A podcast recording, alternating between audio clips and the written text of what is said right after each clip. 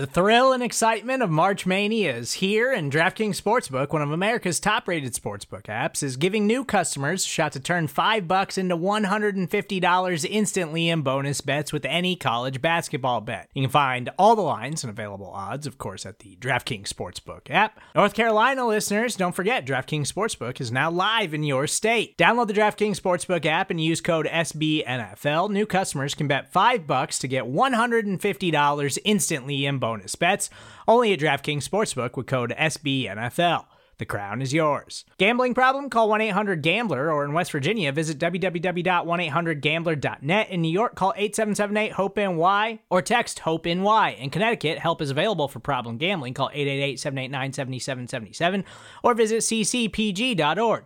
Please play responsibly on behalf of Boot Hill Casino and Resort. 21 plus, age varies by jurisdiction. Void in Ontario. Bonus bets expire 168 hours after issuance. See dkng.com slash bball for eligibility, deposit restrictions, terms, and responsible gaming resources. Pride to Detroit podcast is brought to you by Righteous Felon Craft Jerky. It's the jerky that fuels your Detroit Lions. That's right, Righteous Felon Jerky and meat sticks are available to Lions players at the training facilities at Allen Park. Each two ounce bag of jerky has 16 to 20 grams of protein, and each stick has 8 grams of protein. Trust me, if it's good enough for the Lions, it's gonna be good enough for you too. Righteous Felon is based in West Chester, Pennsylvania, and they use locally sourced, all natural black Angus beef, and they pride themselves on superior quality, revolutionary branding, and unique flavors that go beyond the stereotypical jerky offerings.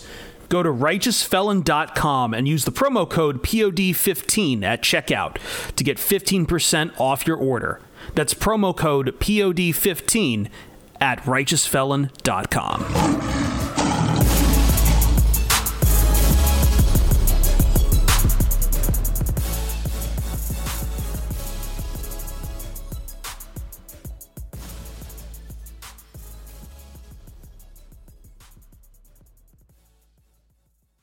Welcome back to our live call in show here on the Spotify Live at Pride of Detroit. Here, my name is Jeremy Reisman. I am the producer over at Pride of Detroit. We are back on Spotify Live every Saturday morning at 9 a.m. Eastern to answer your questions live here. Call in show, not like a mailbag. This is a call in show. Um, before we get to your calls, I have to introduce my two co hosts for these Spotify Live uh, streams. Let's start first with the managing editor of Pride of Detroit. You can find him at Eric Schlitt on Twitter. Eric Schlitt is here. How we doing, buddy? Good morning. I uh, I'm excited to uh, be back on this conversational app with you guys. Yeah, you, you took the tone down too here. Like you're this isn't this isn't a smooth jazz radio show here. no, that's just that's just my normal voice. I'm always like this. Oh, oh okay. Yeah, sure. Uh, let's bring in our other co-host here. He is the senior editor at Pride of Detroit. You can find him at Ryan underscore POD on Twitter. Ryan Matthews is here. Good morning, Ryan. Good morning. Uh, that intro, Jeremy, was like we never left. Right? I felt like I picked up right where I left off, except yeah. without all the errors. And, and and you should know by now, right? Like Eric is the Lionel Richie of the show. Remember? is, that, is that what we decided? I, I, I that, that's what that's what other people decided. Yeah, that he was a machine and that he was Lionel Richie. Oh, Lionel the Machine Richie. Got it. Eric Schlitt. Eric Lionel the Machine Schlitt. Richie. Richie.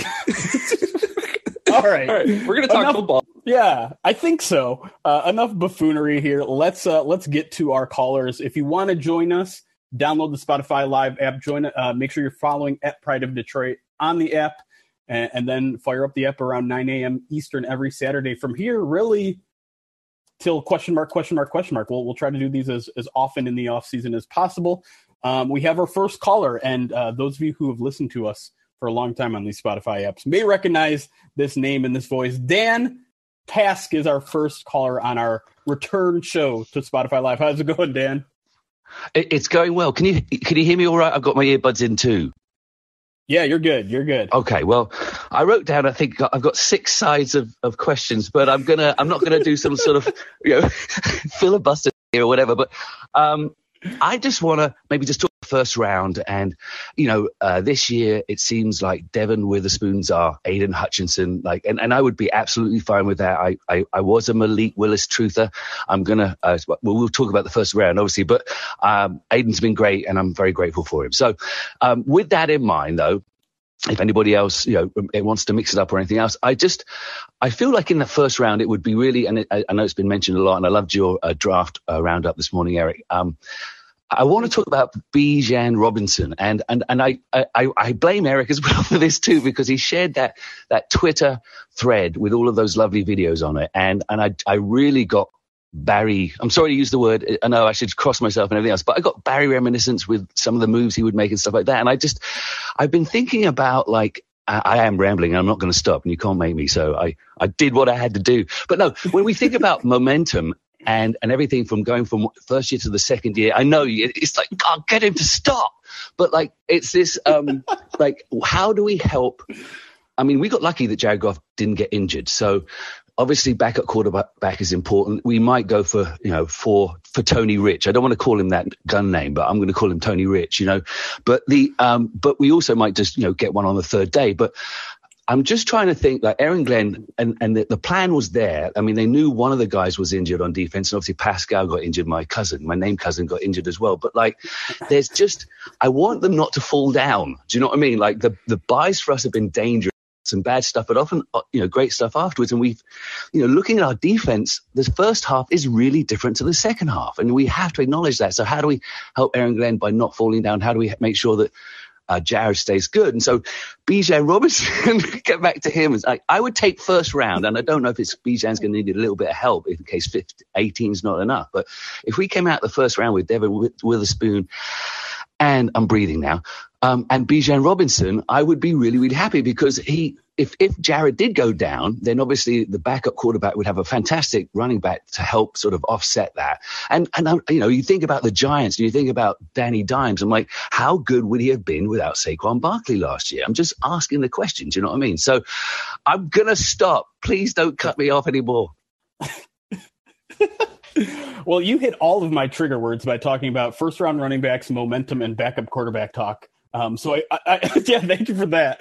Um, but yeah, let's let's talk a little Bijan. I know we're gonna we're gonna talk some Bijan on the on the PODcast on Monday, but um, so I'll let Eric have the first word here. I know I know you've been a little torn here about the idea of, of bringing up Bijan Robinson in the first round as as maybe that 18th pick. So as of you know February 25th at 9 a.m., where do you stand on that debate? Yeah, I think if they went player at all. Bijan is the guy who makes the most sense, and you can argue positional value, which we seem to do almost every week now. Um, but the bottom line is, is, if he ends up on this roster with this offense, he takes it up a level. And, and if you have an opportunity to get a player that can take your offense to a new level, then that's a, that's worth taking. And I know that you're gonna probably come back and talk about like how it's not you know the longevity of a running back and whatnot but here's the thing he can take your offense to a new level. He can help the stability of your offense. Like dan said he makes uh, it easier on the quarterback which means you increase the chances of jared goff having a successful year uh, in in 2023 and so there's a lot of benefits of, of, of taking a player like bijan early. Um, yeah you might be able to hit on a running back later in the draft. Uh, but if he's he, he's not going to be as dynamic as Bijan, and so it's just a different level of, of player that you're adding. And so I do think there's value to taking him at 18. Um, I would be okay with them taking him at 18. Uh, might not be necessarily my preferred choice, but if day one's over and like Dan said, you end up with uh, like Devon Witherspoon and then Bijan, I think Lions would be pretty happy because they will have improved both sides of the. Uh, Ryan, before I scream and yell, I'm going to let you uh, get a get a word in here. Yeah, I'll try to get on my other boss's good side. um, I, I think I think with the Bijan conversation, it it kind of all starts and ends with what do the Lions do before that at running back? I, I understand that they need to prepare for the future, but I think if you go into 2023 and you have Jamaal Williams re-signed, um, you know, in the middle of March when when free agency starts, and you have D'Andre Swift, I understand the Lions need to prepare for the future, but spending a first round pick, especially 18 on a running back, and Bijan is an incredibly talented player, it seems like it's a little bit of overkill. Uh, and, and, it seems like how how are these guys all going to get touches in you know in Bijan's rookie season? Because if you take him, you know, at 18, he's getting paid extremely well, especially among NFL running backs. Period. Not just not just you know certain guys, but like he's going to be one of the most highly paid running backs in the NFL if he gets taken at 18. And I think that just just to interrupt, just for yeah. clarity, uh, pick 18 is estimated to cost 2.8 million dollars. Okay, well, yes. So I mean, like, I, I don't know. I, I just think it's too much. I think it's too much. That's my point. I I, th- I think I think I got my wires crossed with if he got taken at six, then he would be one of the top ten paid running backs before he ever played an NFL snap. But if he if he gets taken at 18, it's more palatable. But at the same time, you have a you, you you have you have too much. I think I think you have too much. And, and there are so many running backs, and correct me if I'm wrong, Eric, but like there are so many guys that are available that are being you know projected as like top three rounds. Like there's a there's an overflow of running backs that are going to be available, you know, on day two, even day three.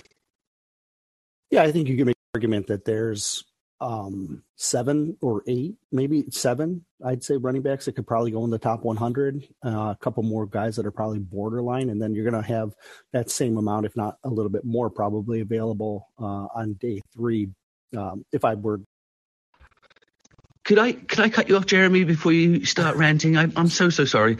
I, I, yeah, yeah. Shh. I wanted, I wanted to, I, I, I, I got to squeeze one more in there, you know, but like we have five, we have five above the fold picks, you know, and then three on day three. And, you know, I feel like we have to get a quarterback you know probably in day three but you know i could i could see it happening in the top in the top five. And i feel the same about a running back that you could get it in day three or in that same kind of you know killer position. And and i just wanted to but i just wanted to sorry do a quick contract segue and i thank you uh, thank you for coming in with that number eric because there's this it feels like there's a little bit of a fallacy with this whole you know, lost. I mean, we, we, it's almost like JMO. We, we, lost a year for JMO or three quarters of a year, whatever you say. And I, I'm really excited to see him. I don't have a problem with that. I just wanted to say that, you know, like if we almost like pay it forward with Bijan or, you know, running back of choice that we think could maybe, you know, give us that spurt, like a Jahmyr Gibbs, I guess, another version or whatever, uh, maybe a Swift upgrade, you know, and just say, listen, they're going to get injured, right? Because, but the fifth year option, it feels a bit of a fallacy, fallacy to me now because like it's so expensive, like with Jeff probably not going to get picked up because of that, because he was picked at three and everything else that does it really matter anymore? Because, you know, you get forced into this position and you have to let them go. Sorry about that. All good. No, and I, I do want to kind of start with the finances of drafting a running back because, yeah, I mean, the 18th overall pick is not going to cost a lot. The whole kind of point in drafting guys and, and filling your your roster with young guys on rookie contracts is that you're saving a lot of money. And to be quite honest, you're just not at the running back it's the least paid position in football outside of special teams. So if you're spending a first round pick, that is the least economical way you can spend that first round pick other than spending it on a kicker or a punter. Um, those, that would be the, the, the worst economical way. And yeah, like like Dan said, you could go for a fifth year option. So if you're worried about paying this guy in a second contract because you look across the league, a second contract for a running back has never been a good idea in, in the past 15 years. Um, but I've seen people say, well, you got a fifth year option if you draft him in the first round. You can use a franchise tag and, and extend that to six years. But then that fifth year option is fully guaranteed and it's going to be expensive, as is the franchise tag. So I think you're still really only looking at four years at not that much of a discount at the running back position. Then you want to get into all the other stuff, whereas these guys get injured a ton. Running game doesn't matter as much in the NFL. I'm sorry, it just doesn't. I mean, you look at Football Outsiders numbers, you look at you know the, the, the best running teams in the league are not the teams winning championships. They just aren't.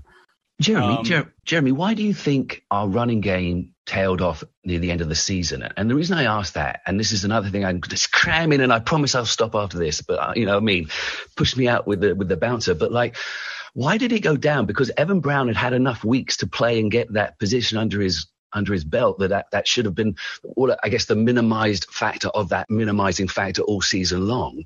You know what I mean? But like, so my other question to throw in at 18 yeah. is, no, is, good. is it unreasonable? And we know that the, the Brad or, or the, or the, the team went to Florida five times as many times as, as much as we want it to be about, um, Tony Rich.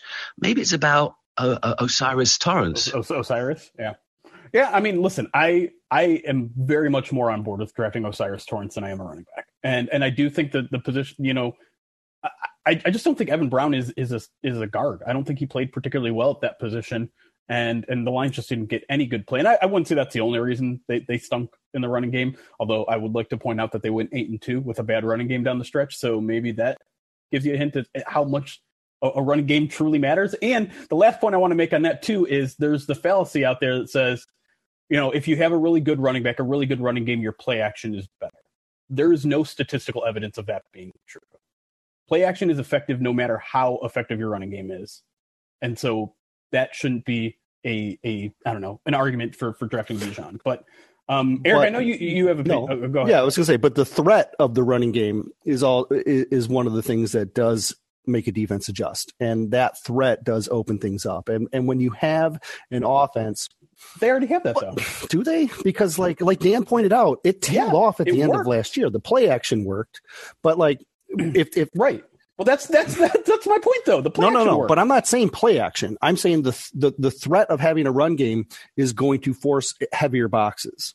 And when you have when you have a okay offense that has vertical threats on the outside that's going to stretch defenses and then you have the threat of a run game which counts which causes defense to have to account for that run game what does that do that opens up the middle and then you that's where your pro bowler yeah. eats right and and that's that's sure. that's the that's the concept that they have going into this scheme or into this next season that was the main idea here is we want to run first stretch the outsides open up the middles and and let Amon-Ra St. Brown win games for us. And that works. That's why they were top five. If the threat of the run game goes away, you're going to see lighter boxes, deeper shells, tougher clogged middles. You have to have that threat of a run game. So maybe it's not Bijan, okay, but they they have to account for the running game in some factor, right? So they're going to right. Sure. so no, here, here, I'm not I'm not willing to. I understand. I'm not I'm not saying that the run. I'm not saying running back's not a right. need. I'm not saying that Bijan Robinson will be the clear best player at 18, the most like easy. Because because I mean like like you're pretty much taking the third or fourth best person at any other position or the top running back. I'm willing to concede that they need a running back and that at 18, your most sure evaluation might be Bijan Robinson, but it's still not can, can, I can I ask that we free Ryan? Is, does Ryan have a review coming up? Because um, I remember Ryan talking highly about Todd Gurley. What have you got on him, Jeremy? Let him speak. Hey, well, uh, chains are off. I got nothing. I here's the thing. I, I I go back to the Philly game in in week one of last season, and obviously the the it was disproportional how many explosive plays they had as a as a team in those first few weeks from the running back group, but they still have D'Andre Swift and they and and and they might still have Jamaal Williams. So I guess just my my thought process is yes, Bijan would be an incredible talent and and I agree with with everything schematically that Eric is saying, but I, I, I still think that there isn't anything that is particularly ha- hampering D'Andre Swift like from year to year. Like there isn't like one injury that's just like, hey, this is his problem. It's his knee. It's his knee. It's his knee. Or it's it's it's this problem. It's this problem. Like, yes, he has a problem with getting injured, but it isn't anything that's chronic, right? It's it's not Todd Gurley. It's not degenerative. It's it's nothing like that. So. I, I think you kind of just want to bite the bullet this year and be like, hey, if, if we bring back Jamaal Williams, we can draft a guy later later in the draft um, on day two or maybe even day three because you could still get a really talented player at that spot, but you're not going to siphon carries or touches away from. I mean, when D'Andre Swift is humming along, he's a really, really good player, guys. Right? Like, eh, but but but but I think that's 100%. the problem, right? Is that when he's humming along, when he's not injured, and and that's been a problem in his career so far. But this is also like the end of D'Andre Swift, right? Like I I, I don't see us I don't see us having a conversation next offseason talking about how the Lions should bring back D'Andre Swift. So I understand. I, I, agree with you, Eric, that like you have to, you, maybe you have to start thinking down the road. But I just think 18 might be a little rich. I, I think you've helped make my point in a couple of ways, and, and let me elaborate. One, you brought up the fact that he D'Andre Swift is such an impactful player, and that the only thing limiting him is these um, random freak injuries that seem to keep him out. Right, nothing degenerative, like you said. But when he is impactful, he's a difference maker. The problem is, is that history says he's only going to be impactful a couple of games a day, uh, a year. With Bijan, you're getting Philly offense, the the offense we saw against Philly every single week that he doesn't get injured. That's kind of why I think because right. And if you don't, then that's why you have depth and you keep D'Andre Swift, right? Like, it, it, let's not. I mean, look, Swift is great and he has the explosion, but he also lost confidence. He lost his direction, and he does not play through injuries. Like, let's just be let's just be frank about it. He doesn't. Yeah. And and and when you and and it is his last year. And I don't think any of us are. I agree with Ryan again, and I don't think any of us are going to be back here a year from now saying that we should resign them or we should see that, we, that the line should resign them. But at the same time, this is a player that gives you the offense we saw in week one on a consistent basis. There's no injury history, and there's a, there is a there are years of, of production that we've seen in college that show that this is something that he can do. This is this is a rare talent that you have not seen in a decade. Like if it was just if, if this was just another the top running back in this class, I'd be like, no, 18 is ridiculous. But this is a rare cat, man. He really is. And that's why I think it's going to be something that's going to Fair enough. All right, we got to get off this no, topic, Dan. I appreciate it. Um, the you've earned every every dollar of that Movember money. I, I, don't think I'm going to be doing it again, so I appreciate it and thank you guys very much. All right, Dan, have a good See one, buddy. All right, we got. I think we'll we'll try to fit another one here. We're going to go long in our first segment here. Uh, Nathan C. Nathan C. You are next. Nathan, thanks for joining the show, buddy. How you doing? Can y'all hear me? Yep. Hey, it's always a pleasure with y'all. Love the content, love the podcast. It's always great to talk Lions in the off season. Um, man, going after the great Dan, I had to redirect a lot of my questions. You know, but that's Dan for you. Dan's the Dan's the man. Um, right. Okay, so two questions. Uh, first question is, um, you know, Goff played really well this year. I was really impressed. I thought he did a really good job of not turning over the ball in the second half of the season. He looked more poised. He stepped up in the pocket. He threw good balls. Um, are we extending him after this year? Um, is my question is one of my questions, and what kind of contract maybe what it would look like uh, to you know keep the team you know as as flexible as possible to sign on better players down the line because you don't want to sign a lot of money to a quarterback and then you're kind of a handicap your um your your uh, your team. And then the second question I have is, you know, we talk about cornerbacks, we talk about edge rushers, but I think linebacker is a huge need on this team. Like we could definitely upgrade outside of Rodrigo. Um, and I could argue that you know, the cornerback and the linebacker are probably the weakest, but I want y'all's opinion. What you think is the worst and why? Uh, let's start at the quarterback position. Um, this was kind of, oops, this was kind of a, a, a, question I was asked in the mailbag this week and, and talked a little bit about, but Ryan, I'm kind of curious of your feelings on, on how close we are to a Jared Goff extension possibility and, and one, I guess one, whether the line should do that, two, what it would look like, and three, whether the Lions would still be able to to build a, a good enough roster if he does demand, I don't know, Daniel Jones, forty five plus million dollars a year money. Oh my goodness. Um, yeah, so I, I think the conversation, and I think the Lions are at this really interesting crux, right? Because they have that six overall pick. And when you look at the trajectory for this team, do you see them picking again within the top five or or you know as high as they are going into this draft because unless you have a you know a freak accident happen where you know look at Cincinnati right? Like they get Joe Burrow right? And then they have Joe Burrow go down and they end up with Ja'Marr Chase and then all of a sudden they're off and running right? Like unless the Lions have a season next season that you know things just absolutely fall apart and oh they're you know they're in the top spot to pick again. And I mean, we're having a completely different discussion, right? But the Lions are in a position right now to fortify the quarterback position in the future without spending a ton of money for for Jared Goff. Because if Jared Goff's cap hit is $45 million, we're talking about him being paid more than Josh Allen. We're talking about him getting paid pretty close to Patrick Mahomes' money. And I understand that the quarterback market continuously gets reset, but I think once we start having discussions like Jeremy alluded to, when when we're talking about Daniel Jones looking for $45 million, we we have to back and we have to say, okay, what's going on here?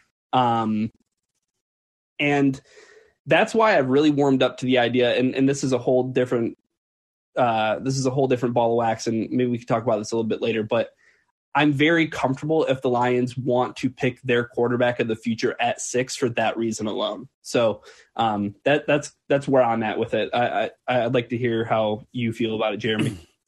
No, it's a it's an interesting point, and it's I'm I'm with you that if the Lions think their guy is there at the quarterback, I really don't think they can afford to to look it over, to to pass on it this year. And and you just listed all the reasons why, right? They're not going to be in this good of a position, not only with a top six pick, but with two first round picks. Um, I, I don't know if there's a there's going to be that opportunity to do it. Now, the Jared Goff has made it tough on them, right? Jared Goff has made it incredibly tough on him. He's 28. He's coming off a really good season.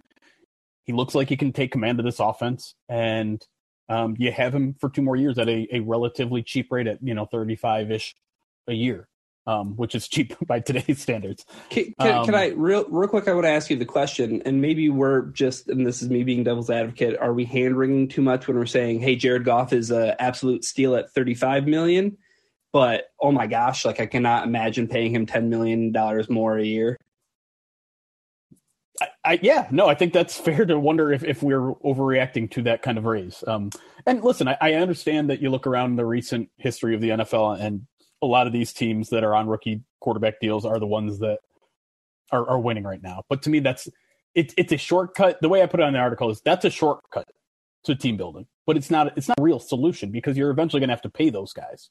So you're going to have to learn how to build a team with a massive quarterback contract and some teams are capable of doing it. And the re- the best way of doing it is just drafting well, filling your roster with a bunch of young, talented guys.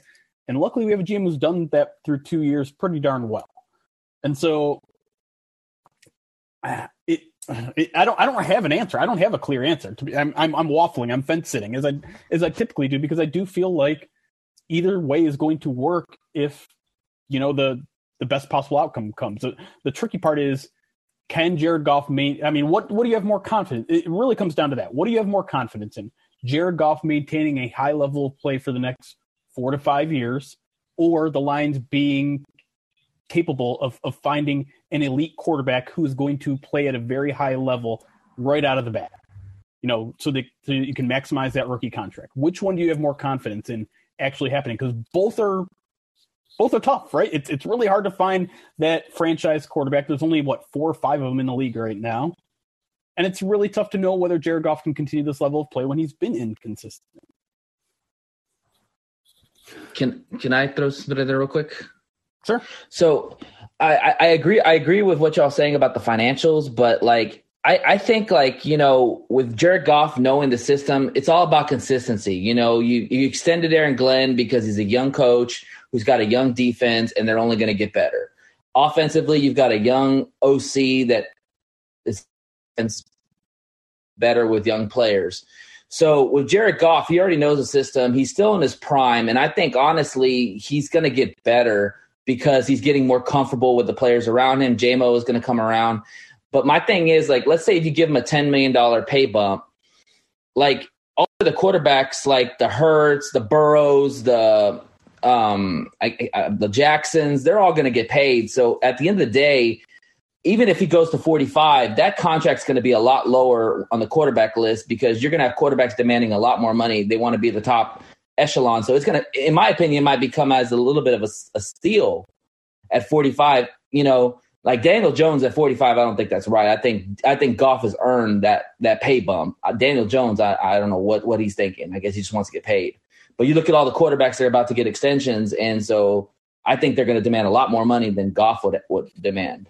I don't know. What y'all's thoughts? All right, Eric, I'm going to have let you have the last thought before we go to this extended break in our first. The bottom line for me is I think Brad Holmes is going to want to maintain some flexibility. And so if the opportunity is there to take a guy and he's absolutely in love with him, I could see him taking it. At the same time, I can also see him trying to build a younger team that can, you know, handle a, any different style of quarterback. And you know, we, we've gotten into this mindset where we're thinking it's like Jared Goff or a rookie. When when you look around the league, it doesn't necessarily have to be like that anymore. Um, Aaron Rodgers is looking to be traded. Tom Brady went from the Patriots to the to Tampa Bay. Seattle traded Russell Wilson, like which uh, you know didn't work out as well. But my point is, is that there's a lot of different ways that you can approach adding a quarterback that goes beyond just drafting a rookie and then hoping that rookie works out. And I think if you draft a rookie this year, you kind of box yourself in to the to the fact that you're now on a time limit. You have Jared Goff for two more years. You've now got a rookie, and you don't know if that rookie is going to be ready. You don't know if that rookie is going to pan out, and so it, it just it puts you in a situation where you're almost forcing your hand. If you if Brad Holmes goes into this draft and if he can trade back, if he can get more draft capital into into 2023, which is something that I, I've advocated, or into 2024, which is something I've advocated for, it gives him more flexibility, and I think that's really one of his primary objectives is to make sure that he's flexible during the draft, make sure that he's flexible during the offseason. And if a quarterback is if he's not in love with the quarterback in this cycle, he's got know he can see how Jared Goff does. Maybe Jared Goff earns a $45 million a year contract. Maybe he doesn't. And but if he has if Brad Holmes has the flexibility to adjust to that, then you know he can he can he can make a, a smarter decision for the for the outlook of the franchise. So for me, we're at least one year away from making this decision, which is why I don't I'm, I do not think that they necessarily are going to take a quarterback this year, but that's just kind of the, my opinion. I, I, I just don't see it. Yeah, I think that's fair. And and if the question is whether the Lions will draft a quarterback or not, I think I'm with you. I don't think they will. I just they, they also need to be cautious of not kicking the can down the road too far, and then you'll just get stuck with no options um, because you know, Aaron Rodgers isn't always going to fall into your lap. I know that's a bad example. Everyone hates Aaron Rodgers, and no, no one in the right mind in Detroit would want him right now. I think. But anyways, overall, no, but I do, but I do think the way the league is trending is you're starting to see veteran quarterbacks become available, which wasn't the case three years ago, four years. True. And, and, then, right. and, then, you're a team like the Jets who, you know, hey, Derek Carr, you are a future first ballot Hall of Famer if you come here. Quite possibly, well, but you could also be the Jets if you take Dan, if you if you take a Right. I, I, think I think the Colts are the ultimate example of of just like a team that is trying to constantly half measure their way to a yeah, quarterback. Quarterback purgatory. Yeah. Um, and so you want to avoid doing that for sure. And so at some point you're going to have to take a risk, whether it's spending a lot on a free agent veteran guy or spending a high draft pick. You're, you're right, Eric. I think the Lions have afforded. I think Jared Goff has afforded them time to not have to force that decision this year. But again, if if the if the opportunity is there and you like it, dude, I think you got to jump at it. But we have gone. Maybe this is only a two segment podcast now because we have gone over 30 minutes here in the first segment. So we're going to take a quick break here. When we come back, more of your Lions questions here on the Spotify Live app. Come join us every Saturday morning, 9 a.m. Eastern. We'll see you then.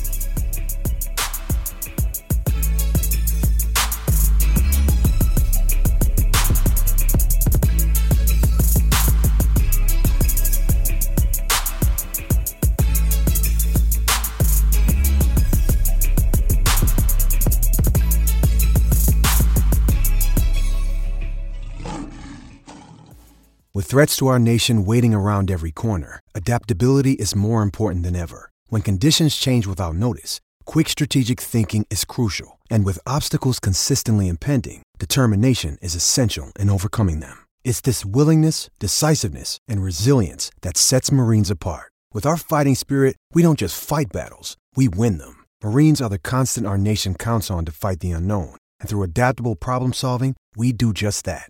Learn more at marines.com. When you need mealtime inspiration, it's worth shopping Kroger, where you'll find over 30,000 mouthwatering choices that excite your inner foodie. And no matter what tasty choice you make, you'll enjoy our everyday low prices, plus extra ways to save, like digital coupons worth over $600 each week. You can also save up to $1 off per gallon at the pump with fuel points. More savings and more inspiring flavors make shopping Kroger worth it every time. Kroger, fresh for everyone. Fuel restrictions apply closing out things here on our Spotify Live, where we're answering your questions live in our off-season call-in show. Let's jump right back to the lines. Uh, let's get Michael back in here. Okay, oh, I'm on, here Michael. now. I'm here. There we go. All right, we got you. How you doing, man?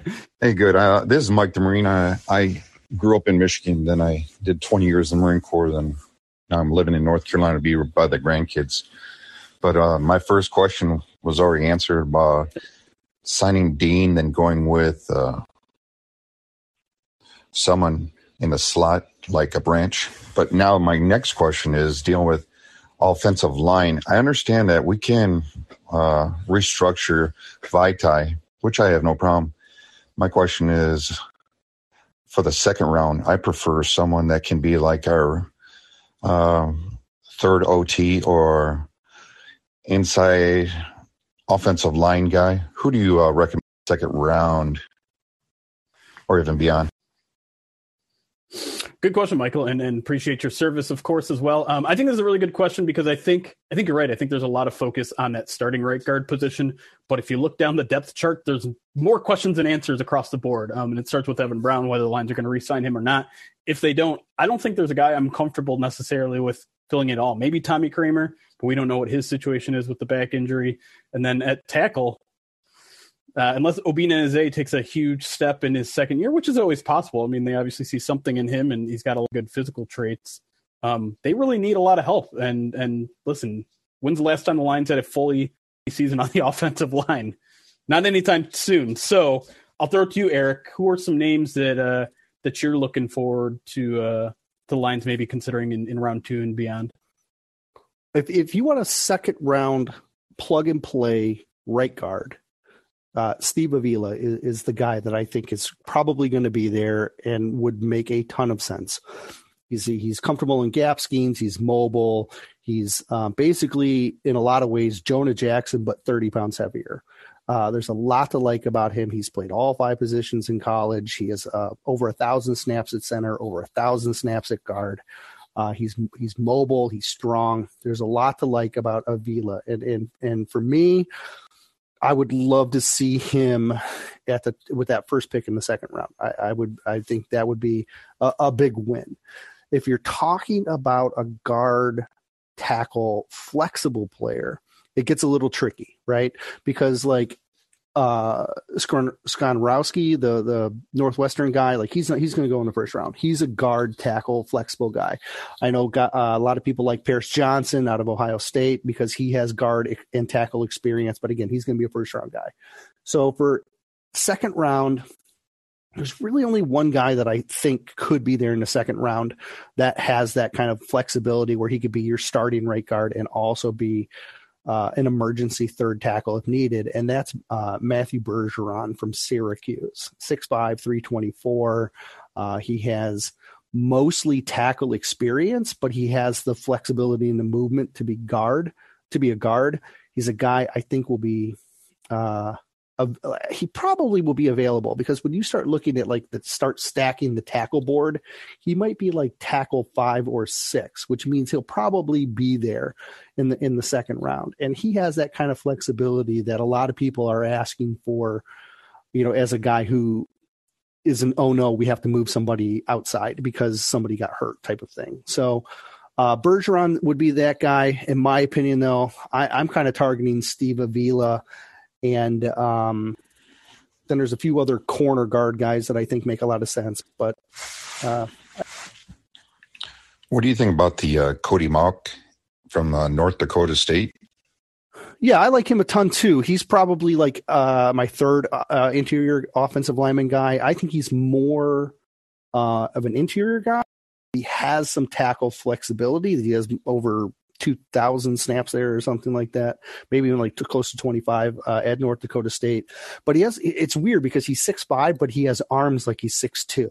Um, they're they're about two inches shorter than what um, is kind of the standard, and so you know the lines are flexible with their arm length, but he's still uh, like an inch and a half or an inch, at least an inch below even their standards at tackle. So maybe he's an emergency tackle. Um, he's not someone you want to park out on the outside, in my opinion, but he could be a guy who steps in and starts at right guard. Um, so yeah, I think he could be uh, in a he could be an option as well. I would prefer Bergeron over him a little bit.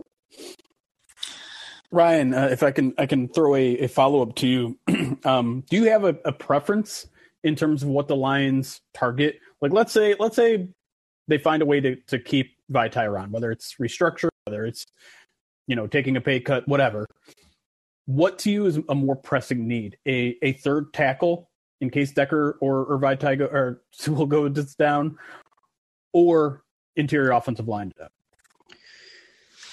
Man, I I have to go with interior offensive line depth just because I watched the Thanksgiving Day game, and uh, that that was a house of horrors. Um, it, it, was it was really tough to watch, and I, and I think anybody in the NFL, like yeah, like tackles are the premium position. I mean, you're going up against the you know the defense's best athletes on the outside on the edge but man, you can really disrupt a game plan if you have a couple of guys along the interior that just can't can't hack it. You know what I mean? So I, I do think it's interesting when Michael brings up though this conversation about like just adding like a third offensive tackle, right? Because this is a team that wants to do that. Oh, uh, Ryan lost connection there and just left the room, but yeah, he but he's but Ryan's right. I think I know where he was going with this. That third offensive tackle is a necessity because they want to have that flexibility to add a fifth off or a sixth offensive lineman. And a lot of times when they want to add those right. six offensive linemen, uh, they're using tackles in, in, in that aspect. Um, it's always good business to have a a starter capable player at, at a few different spots. Uh, need three outside corners that can come in and start. That's a that's a an everyday thing. You need three offensive tackles that can come in and that should be starter ready, right? So you I do agree that ha- adding that offensive tackle is, is, an important feature. I don't know if you need to add him on day 2, right? Like you could get a guy um, a little bit later that can be an upgrade over like Nelson if you're just looking to add a pure like swing tap, just something they might be interested in. Uh, but like, but like uh, Michael said, if you can find a guy who can do both, maybe that's an advantage. That's uh, that's worth um, taking advantage of because you can get that in like a, a Mauch, you can get that in a in a Bergeron. Um, what about the Maryland uh, or Tennessee tackle? Well, so Darnell Wright uh, from Tennessee is one of my favorites and and uh, offensive tackles in this class. He, the, he, I think he's going to round one though. Like most things, most players or most projections right now think he's going to go like in in round two or maybe even middle round two. I think when it's said and done, he's going to go in round one. Um, I do think he could be a guy who could do that. Like he could be the card guard, um, tackle flexible guy but I think the price tag on him is going to go way up. Um, I think he's one probably the most underrated offensive lineman right now. All right, thanks for the question, Thank Michael. Thanks. Appreciate you. Um, let's move to our next caller. Oh, and Ryan's back. Let's bring him up board. Sorry about that, Ryan. Welcome back. I don't know what happened. I don't know. Someone someone didn't like your point about a we got third you. offensive tackle, and they booted you from the room. I guess. No, no, we we got you. We, we covered you. We did cover you. Uh, I love offensive line talk. Let's uh, let's keep going. Hey, as long as it's not running back or special teams, I'm in. Uh, John, uh, John S is joining the show now. John, welcome to the show, buddy. Welcome back, I should say.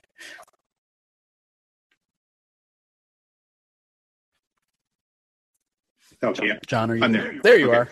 are. Um, I gotta go get a few comments, and I'm not sure if I'm going to be disagreeing with Eric or whether he was uh, maybe just playing devil's advocate before. But my um, my biggest concern in the draft, I guess, I look at the last few years and all the players. Uh, even look, at, I love Winston, but at the same time, we took Winston last year, and maybe lost out on Brisker and a couple defensive players. I really think the defense has got to be a major priority, especially in the first round, if not all the first three picks almost, because it just doesn't seem even Bijan. It's you look at it and it's like you look at last year's performance with the offense and how much better can the offense play? We're scoring 40 points a game and we're still losing half our games. And it's like we need to stop somebody before we worry about um like I think we can get a running back later if we need a wanted running back or if, if our guys aren't going to perform. But I'm really so concerned that we need to beef up that defense so we can stop anybody. If we can't get if we can't get balance between our two sides, we're just going to be sort of struggling again where we're where we're scoring 40, 50 points and can't stop it. We did the same thing with Stafford. We we kept bringing in tight ends. Um, it just in second round running backs, it just seems like those picks on the offense just aren't being productive for us and getting that balance in our team. So I guess Eric, I'm challenging your Bijan picks, but what do you think on some of these things? I'll, I'll throw it right to you, Eric. What, what, what, do you kind of think about the the theory that you know this is already a top five offense? If you really want to improve this team, you mm-hmm. have to spend these big resources on the defensive side of the ball. I think in general, what we're seeing nowadays is that teams that are making the playoffs and succeeding in the playoffs have a top 10 offense and a top 16 defense, right? So if you want to maintain that kind of top five offense that you've seen, you're going to have to add talent to it. Now, I don't disagree with John in the fact that I do think adding uh, defense is a bigger priority.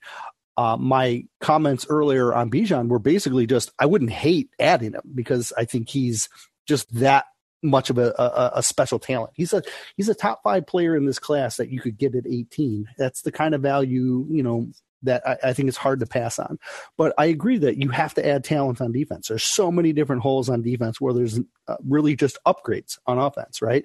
Like maybe you're upgrading right guard, maybe you're upgrading tight end, maybe you're upgrading running back. But defense, you have clear holes that need to be filled. So, um, I don't disagree with that, with, with what, what John is saying. Um, I'm just looking at Bijan as more from a, a looking at value, and you look at value, look at Winston last year. I mean, I like Winston, same thing. I probably like Bijan, uh, but I look at last year and I think of how how they performed last year. And I think if we didn't get used to Winston last year, mind you, but um, if we would have been able to take uh, like a Brisker and another linebacker or something last year, how many more games would we have won last year? Maybe two or three more. Where there's another, like I say, just I look at that and I think our receivers played really well. Adding that Winston pick well, it didn't really help us at all last year. But I mean, a couple defensive players last year could have been huge for us last year. We could have really done a had maybe been challenging for a playoff spot last year and really kind of jumped into the the the fray with everybody else. So that's that's yeah. and that's kind of where I'm kind of seeing on most yeah. of the draft picks. Or if, if we beef it up in free agency, I'm okay. But I just don't like spending a ton of money um, thinking long term about it. So anyway, right.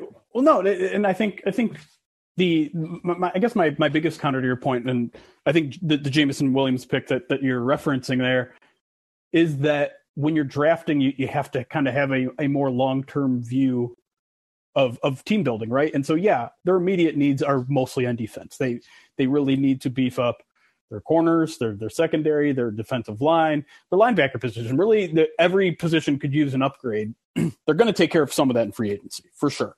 Um, but what are you going to have at wide receiver once I don't know who who's going to be the third wide receiver to, to join Jameson and Amon Ra long term? Who's going to be the running back once D'Andre Swift is gone? Who's going to be your right guard of the future? Um, those are positions that that are really of need, and and best way to fill those is through the draft. And so I, I get the aversion because you want to fix things now, but the truth of the matter is you once you get past these first two picks, you're probably not going to get a guy that's going to be amazing in their first year. Now, Brad Holmes has done a good job, and but but even a guy like Malcolm Rodriguez, who um, by by all means blew out um, what his draft value was. Like he's way better than a normal sixth round pick, but he was still probably an average to below average linebacker in this league. And so I don't know how much you're going to turn around the defense by drafting four defensive guys right away you'll you'll improve it in the long term, and the Lions obviously still need to improve their defense in the long term, but they also need to maintain a good offense in the long term, and that's why I think spending some offense resources in the draft is is probably smart. Um, and and there's the fact that you know if you go by some analytic things, year to year consistency is much easier on offense than it is on defense, and some of that is random, some of that is just the fact that the matter the matter of fact that people spend more resources on offense because it's more important in today's NFL.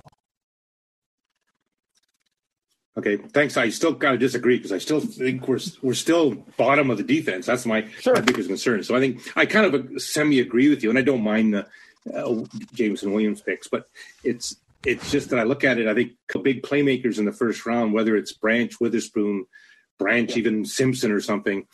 Um, they sure. could have just a huge impact on the defense, which I really think we've got to do something. Even with if we get it get Bugs back, and we maybe draft a, a, defensive tackle in the second round or something, but we keep Bugs, we keep Anzalone. Even I'm not even upset with some of these guys. Rather than spend a ton of money on Wagner and Ramsey, they might really help for this year, which I wouldn't mind one or one of those one of them. But it just seems like we got to get do something to get that defense up to par and not blowing the budget though on it because yeah. the money's going to be a big impact long term yeah. too. So anyway, thanks thanks for the questions. No problem, John. And I, I want to throw one more thing to, to Ryan um, because I think that some people look at the the way the Lions played yet last year and they look at the way the defense played down the stretch. You know, they gave up 20, 20.2 points, I think, after from week nine and beyond. And so I think some people are of the belief the defense was actually good enough last year, at least towards the end of the year, where they don't necessarily have to go on a spending spree on defense. Do you believe that's true, or do you think maybe that's a result of playing some weaker teams in the second half of the season, or, or, or maybe just I don't know, too small of a sample size to really believe that your defense has turned a corner? I mean, here's the thing: if that's too small of a sample size, then why aren't we having more conversations about Jared Goff? Um, anyways, so I'll table that to talk about the defense because I think I think that there is something to that, Jeremy. Like the defense played good enough over the second half of the season for this Lions team to have the resurgence that they did. And it, it, in my opinion, I, I, I understand where John is coming from. I do. I, I, I view it as what Holmes does a really good job of is he he does a good job of getting these plug and play players, while other players have the opportunity to to mature and to and to get to the point where they can be contributors and they can play right. Like Amon-Ra St. Brown wasn't some somebody that just hey he got here day one and he was the man, right? Malcolm Rodriguez is kind of the exception, but then again we're talking about a linebacker room that was already really really bare, right? So I, I think he does a good job of hey I'll go out and I'll get DJ Chark, or I'll go out and I'll, I'll get Josh Reynolds and that'll and that'll that'll kind of offer the opportunity for Jameson Williams to come along on his own time and we don't have to rush him back. Okay, so I, I think I, I understand why we we want to just hey just draft defense defense defense because that's the worst part of this team. I, I think that's taking all of last season and, and not looking at the not looking at the team the way that it evolved over the course of the season. I, I think the Lions still very much have to be in a position where they have to they have to be thinking about taking players that are going to be impact players you can make the argument that those players are going to be on defense for sure. But this is even when you're looking at. I'm not just looking at last year though. I'm looking back even when we had Stafford, um, taking. Yeah, yeah, but we don't have Stafford anymore. Instead of instead of Ebron, we could have took a uh, Donald, the defensive player, and Hawkins sure. could have taken Josh Allen, the defensive end in, in uh, Jacksonville. That's so that's where, and that's where I'm, I'm going back a ton of yeah. years. I well, guess I'm really old. Hey, they, so. they, yeah, well, hey, I'm old too, but they could have taken Willis at number two like an idiot, but they took Aidan Hutchinson. So good job. yeah, that I was happy. That I was happy about. Okay, well, no, it, no, no problem, John. And I think that that is a good point to make too, though, right? Like, in order to be a Super Bowl contending team, you do have to be well rounded, and that's something that they obviously very much failed to do under uh, when Matt, uh, Matthew Stafford was here, outside of maybe that 2014 season where um, I'm just going to blame Jim Caldwell's uh, passiveness in that Cowboys game for not winning a Super Bowl. How dare you? He was inexplicably let go from this team, Jeremy. Look, I can't believe we're still having Jim Caldwell debates every now and then, but hey, congratulations on getting back into the NFL. I do like Jim Caldwell. I'm not trying to say I don't like him. Anyways, uh, let's move to our next caller here. Uh, we have Jacob on the line. Uh, there we go. Jacob. Hey, y'all. Welcome to the show, buddy. Thanks so much. Yeah, I'm glad that we're uh, back in this space. This is exciting. Um, after Jeremy was triggered earlier by the momentum and running back talk, I'll, I'll bring up something that I think he'll be more excited about, and that's some trade back talk. Um, yes. There we go. Um, I think I'm most curious. You know, I, I, would guess that most of us would agree. You know, Jalen Carter's there, Will Anderson's there. You kind of run to the podium. I'm curious if you think Devon Witherspoon at that point, you know, at six is like such a culture fit that um, you know potentially it, it's worth just going with Witherspoon over you know maybe a fair trade back to a quarterback needy team like the Panthers where you're just dropping back a few slots if um, if there are uh, quarterbacks available. You know, I know Ryan brought up the scenario earlier where maybe they're they're all taken ahead of Lions, but if there's a quarterback there, you're sliding back, getting fair compensation. Do you think Branch, Gonzalez, Porter, you know, there's enough there at defensive back that that a trade back is worth it, or do y'all just love Witherspoon that?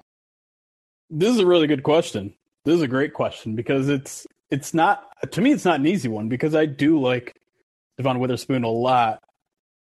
But if they can trade down, like I said, Atlanta at eight, Carolina at nine, just a few spots, you're you're still going to have one of those top tier corners. So yeah, I think the basis of the question is is what he just said there at the end. Is Devon Witherspoon that has he separated himself that much from the other corners in this draft for you to say no, I don't want to trade down, just give me the best guy? I, I want to give this to Eric because he's the guy who should be talking about this. But for, from my perspective, and, and I know Eric has had this conversation with me, it's the I think the combine's a, a big benchmark for Witherspoon. Just it, it, I think if he if he can check boxes at the combine, I, I, I think I think I'm on board with Witherspoon at six. So I, I want to pass it over to Eric now. Yeah, you might not find a bigger Witherspoon fan um, at POD than me, or maybe even in the Detroit community. I, I, I think he has, you know, everything that it takes: the physicality, um, the fearlessness, the ability to play press, short memory. He can he can play in zone, he can play in man. Like there's so many different things that he can do, and and the mentality of just wanting to be physical, wanting to be aggressive, I think fits in perfectly. Um, I would not uh, hate taking him at six at all. I, I, would be completely on board with that. At the same time, I, I do think that a a a uh, trade back would be intriguing to me, as long as it's not too far. Right? If you're talking about um, trading back to pick nine, uh, and you can pick up something, maybe even a pick next year. Uh, like you, get a second rounder next year or something like that, or third or whatever it is, right? Um, I would be intrigued by that because I do think Holmes needs to find, if he can, try and find a way to stay flexible and add another draft pick next year, a high pick next year if possible. And you can probably, you might still be able to get Witherspoon at nine. Um, probably want to stay ahead of Philly at 10 but I, I, I think it's it might be worth the gamble to try and uh, get that capital for the future because it, it is a, a, pretty good corner class. But make no mistake, if Witherspoon's there at six and they took him, I would be completely fine with that as well because I think his talent is um, exactly what they need at the position. Yeah, and I, th- I think I fall right into the camp that you do, which is either way, I'm probably going to be pretty happy. My my kind of question is: Is this a move that Brad Holmes is willing to do? Because I think I agree with you. Like Witherspoon seems like a guy that that Brad Holmes is going to fall in love with. And is he going to be able to show the patience and or I don't know discipline to be like, listen, it's not always about just getting my guy. Sometimes my evaluation might be wrong. Some sometimes it's about getting my second guy or my third guy, and that's okay. Now, getting his guys worked out pretty well across the board, maybe outside of Levi Onwuzurike, and it's, it's almost hard to blame him for a, a tough situation that happens with injury. But I'd I'd like to see him maybe show a little bit more. We haven't seen him trade down early in the draft yet, and so Yeah, I, I think I think the risk reward here is is probably worth it if you can find a deal to move down a couple spots and, like you said, still have a chance at Witherspoon. And if not, then you you got you know CB two on your board, CB three on your board, whatever it is. Um, the the trick though is one not falling in love with one prospect, which I think some GMs get into trouble with. Two, do you want to take the second best off the board, biggest position of need at a high value position like cornerback when you might have a chance at CB one? And those are those are tough questions to answer. Yeah, and, and I think if history shows us anything, Brad Holmes is probably just going to stay there and pick his guy, right? Like that's that, that's yeah. what I'm thinking too. Yeah, which might I mean, it, listen, if you if you pick your guy and you, you're constantly right, there's no reason to complain. Um, but but I also understand that people are like, you need to maximize the value out of that position. Yeah, all, all good points. The Lions have five picks in the top. What eighty one? Something like that. They're not. They're not walking out with five players from those spots. you are sticking your guns to that take. I love They- it. It's just not happening. Brad Holmes is getting his guys. Yeah, that's fair. All right, appreciate the question, Jacob. Welcome, welcome back to the Spotify Lives, man. Thanks, y'all. Appreciate it. All right, uh, we'll close things out here uh, with our uh, our final call here. We'll stick around for some overtime for those of you still in the queue. But on the podcast side, this will be our last caller. Uh, Damon is with us. Damon, thank you for waiting so long. Appreciate you. Can you hear me? Hope you're unmuted now. Yeah, there we go. How's right. it going, man? Hey, how's it going, guys? Listen, uh, I have to agree with Ryan. I don't think he's going to keep um, uh, all five of those picks because I was thinking last night about that Jason, Jalen, uh, Jalen Ramsey opportunity, and I was wondering about uh, Hefe contract next year, and if the Lions don't pick up his fifth-year option, uh, is be present? I don't know if he's back with um, with uh, the Rams right now, but it would be ideal to trade uh, Jeff Okudah and maybe a second-round pick and see if that'll work, or maybe in a second and third or fourth next year to see if we can get Jalen here. And if we can, with everybody else thinking about how Brad Holmes feels uh, about Witherspoon, I mean, that makes a lot of sense. So could you imagine Witherspoon and then maybe at 18, if Branch is still there, Witherspoon, Branch, and Ramsey, along with Kerby and when Walker comes back, that that that back seven, oh my gosh.